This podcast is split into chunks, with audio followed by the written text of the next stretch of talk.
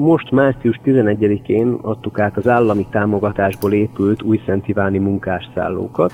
Ezek kertvárosi környezetben jó körülmények között ö, tudjuk majd elszállásolni azokat a munkásokat, akik akár az ország másik végéből érkeznek, és a megyében zajló beruházásokon, itteni gyárakban, üzemekben dolgoznak. Négy épületet alakítottunk ki, amely 80 fő elszállásolására alkalmas. Egy épületben három lakré található, két hat fős és egy nyolc fős. Ezen munkásságok nem a régi szocialista időkre emlékeztetnek, modern eszközökkel felszerelt, napelemmel ellátott, apartman jellegű szálláson tölthetik majd el a szabadidőket a dolgos emberek, és szeretettel várunk minden munkás, dolgos embert a szálláson.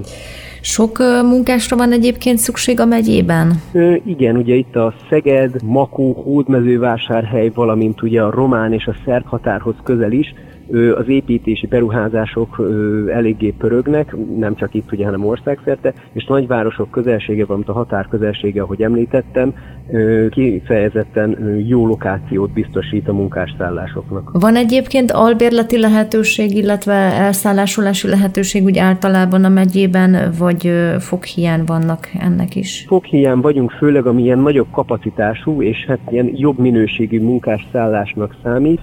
Ugye a munkaerő mobilitás mobilitásnak az elősegítése kifejezetten fontos itt az adott régióban is, hiszen hogyha mondjuk nincs elég munkás egy adott telephelyen, akkor azt akár az ország, ország másik feléből kell idehozni, és nyilván nem tehetik meg mondjuk akár egy nyugat-magyarországi régióból idejövő ember, hogy napi szinten ingázzon haza, ezért igazán nagy a kereslet a hasonló szállások, apartman jellegű szállások iránt.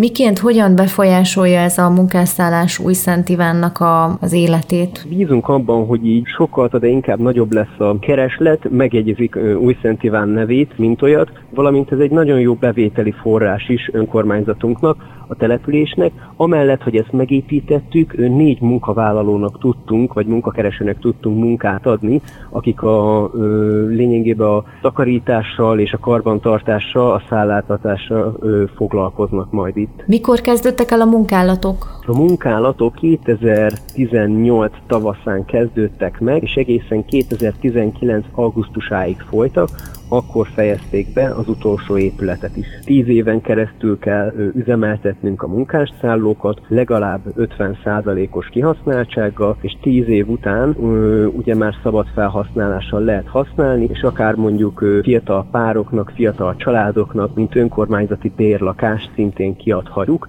ez ugye nagyon fontos, mert Csongrád megyében Újszent Iván a legfiatalabb, vagy második legfiatalabb korszerkezetű település. Nem véletlenül ugye Szeged közelsége miatt igazán kedvező kertvárosias környezetbe jönnek ki az újonnan ide költözők, és az elmúlt 10-15 évben is szép számmal gyarapodott a településünk lélekszáma.